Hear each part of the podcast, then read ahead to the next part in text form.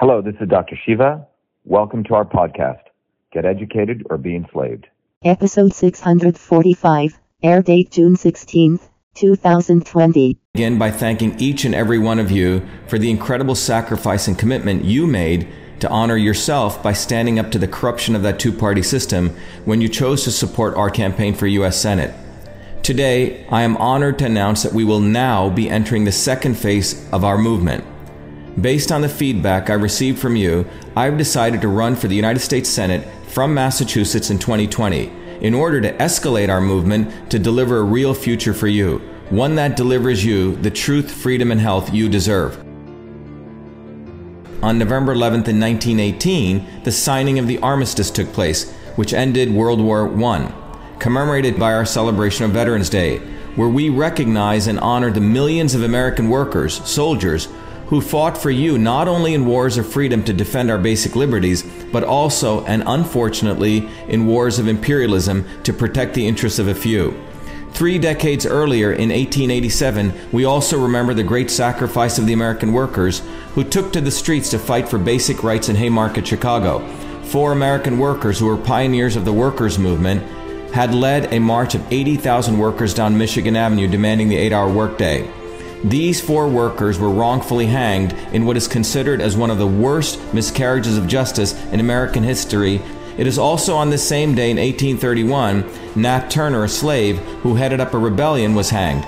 Be it Nat Turner in 1831, a slave, or four workers in 1887, the establishment came down hard on the rights of freedom to assemble and free speech, showing that the establishment was colorblind when it came to crushing a slave or workers' rebellion.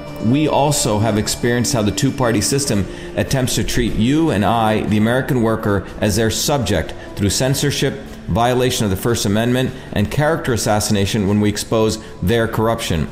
We saw how on August 19th at the free speech rally, the establishment of Republicans and Democrats colluded to mislead and lie to 40,000 Massachusetts citizens and violated our right to free assembly and made sure none of them could hear our message of truth, freedom, and love.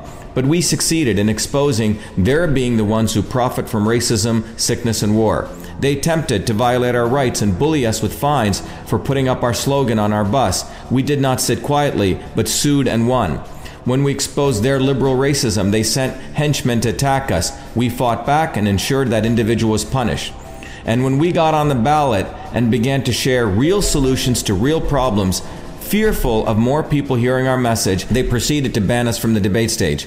We acted, we filed lawsuits, and made the entire nation aware of their corrupt behavior, exposing their total disregard for the First and Fourteenth Amendment. The debate stage is a sacred place where free discourse and dialogue are to take place to get to hear diverse voices, for you to get real choices so the truth emerges. We have been through a lot. Today, we create a new chapter in our journey for independence, in our journey to defend not only free speech, but also to provide real solutions to ensure your privacy, clean food, real health care, real jobs, and clean government. Over 90,000 plus people came out on a rainy, cold day overcoming the brainwashing of the rhetoric of the lesser of two evils and splitting the vote, and voted with you for you to be independent, to be free, like our founders intended. Millions across America were inspired by our innovative campaign and supported us, along with many in the independent media. We have unleashed a revolution for you. This is the beginning of the revolution for the future of you, a future to deliver you truth, freedom, and health.